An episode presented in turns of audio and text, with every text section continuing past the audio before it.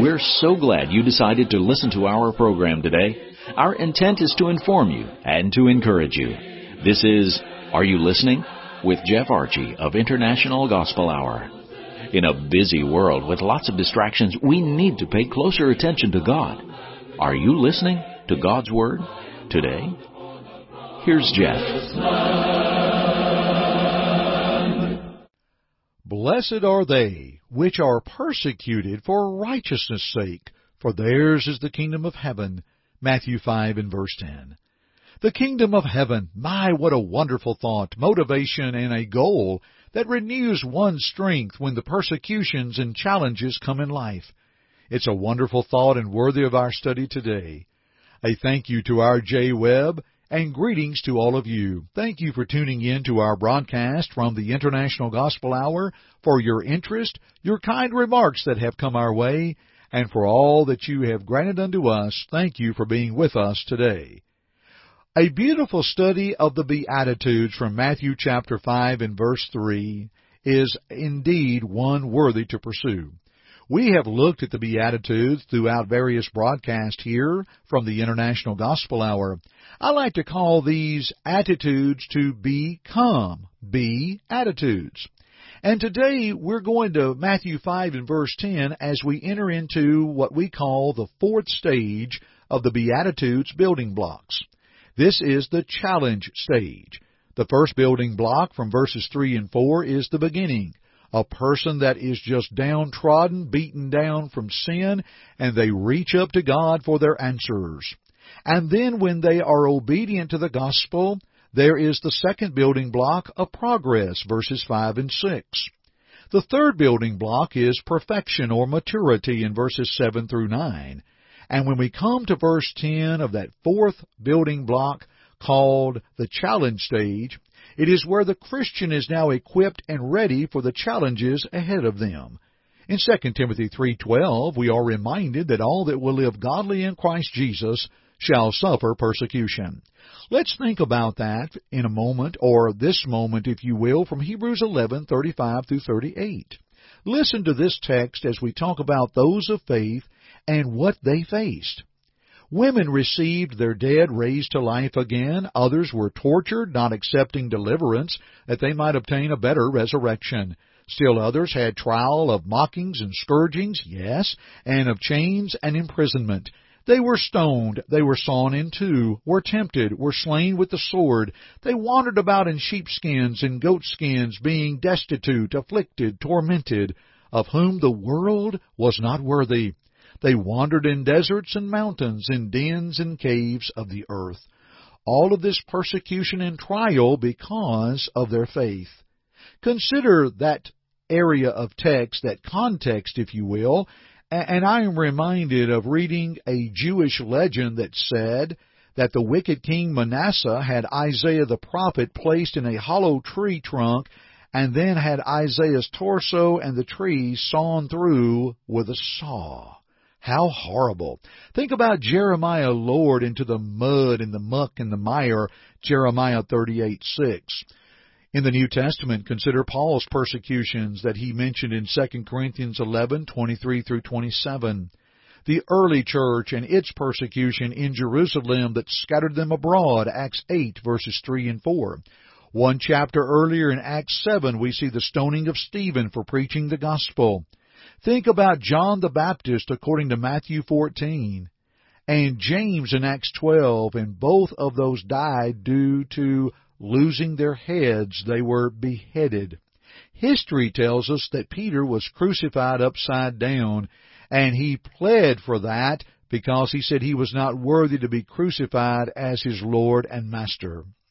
Except for Judas, who hanged himself, and John, who died in an old age, it is said that all of the apostles died cruel, torturous deaths.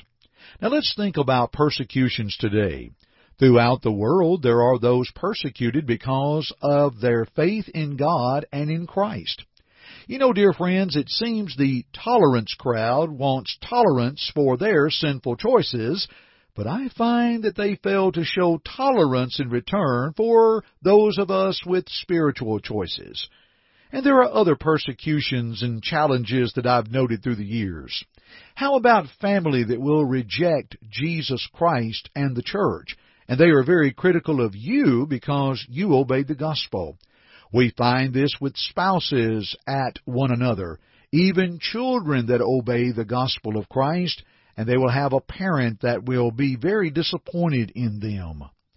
The workplace that rejects Christ, or the constant badging about the constant, shall I say, badgering of one's faith, the mockery and the fun of which they make of others. Sad to say, too, dear friends, sometimes that persecution comes with fellow church members, fellow Christians, and that's sadly due to spiritual immaturity. They're very critical of decisions and can come down on you. Dear friends, it does happen. But you know, once again, let's reach back to our beatitude that we're considering today. The persecution is for righteousness' sake. This is the reason the persecution comes. Well, there's no righteousness, there's no persecution.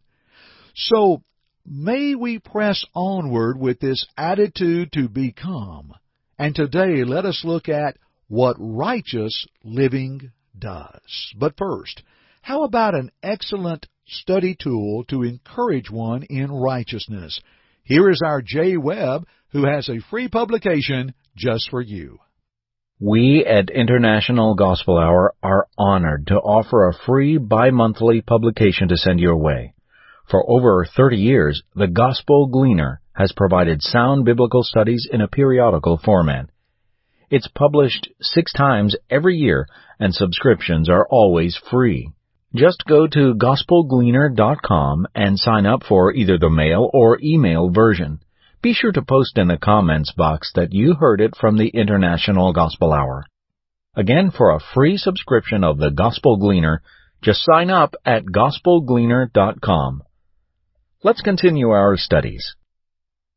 Righteous living, dear friends, will increase one's faith.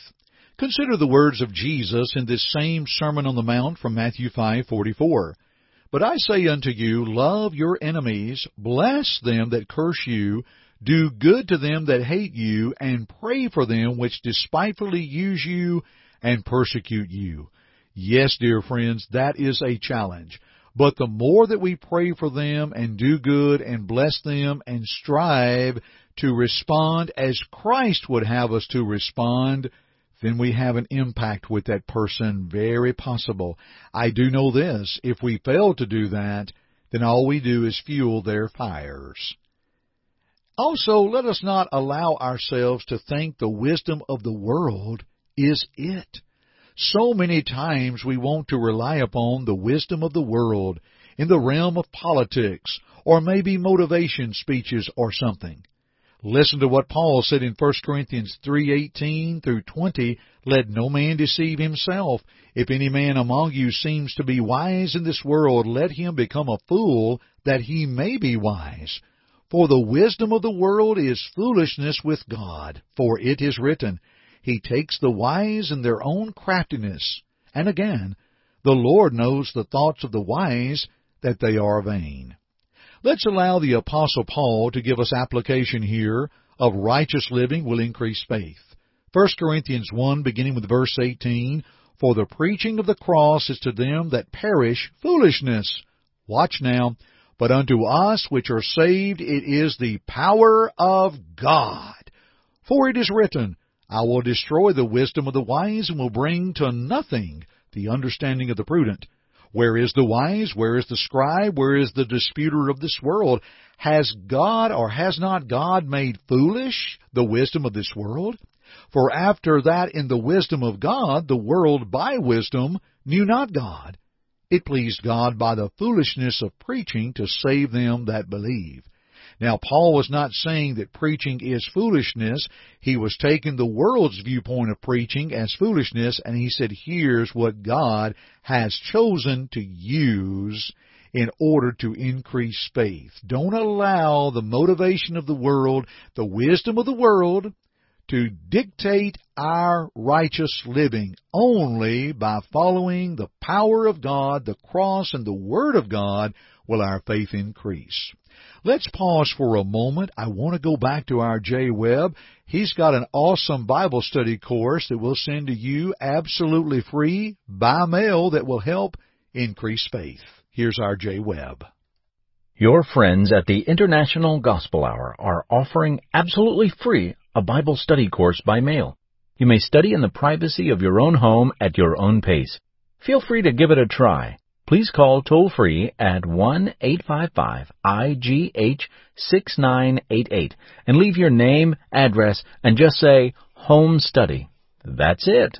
Again, call toll-free at one eight five five I G H six nine eight eight and please leave your name, address, and just say, Home Study. You may also go to our website at international gospel hour dot com, click on the Contact tab, and leave us the same information, name, address, and type Home Study in the message box. We'll send it right away. Thank you for your interest in the things of God. And now, back to Jeff. Righteous living will increase boldness. Romans one sixteen affirms the gospel of Christ. It's the power of God unto salvation to everyone that believes, to the Jew first and also to the Greek. Paul said he was not ashamed of that gospel. He had grown in his boldness. In First Peter four, beginning with verse fourteen, Peter said, If you be reproached for the name of Christ, happy are you. For the Spirit of glory and of God rests upon you. On their part he is evil spoken of, but on your part he is glorified. But let none of you suffer as a murderer, or a thief, or as an evildoer, or as a busybody in other men's matters. Yet if any man suffer as a Christian, let him not be ashamed, but let him glorify God on this behalf. Dear friends, how can one be blessed when faced with persecution?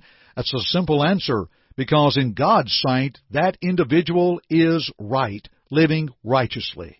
And because of faith in Christ and boldness, one continues to grow in Christ with an attitude to become. Is this not an awesome study? Dear friends, let's continue our studies together another time, shall we? Thanks for joining me today here from the International Gospel Hour. And until next time, I'm Jeff Archie, and dear friends, keep listening. God be with you till we... Thank you for listening to our broadcast today. We hope, first, that it glorified God, but second, we hope that it edified you. Listen to it again if you need to, or to other lessons in this series by going to the Media tab at our site, international gospel hour dot com.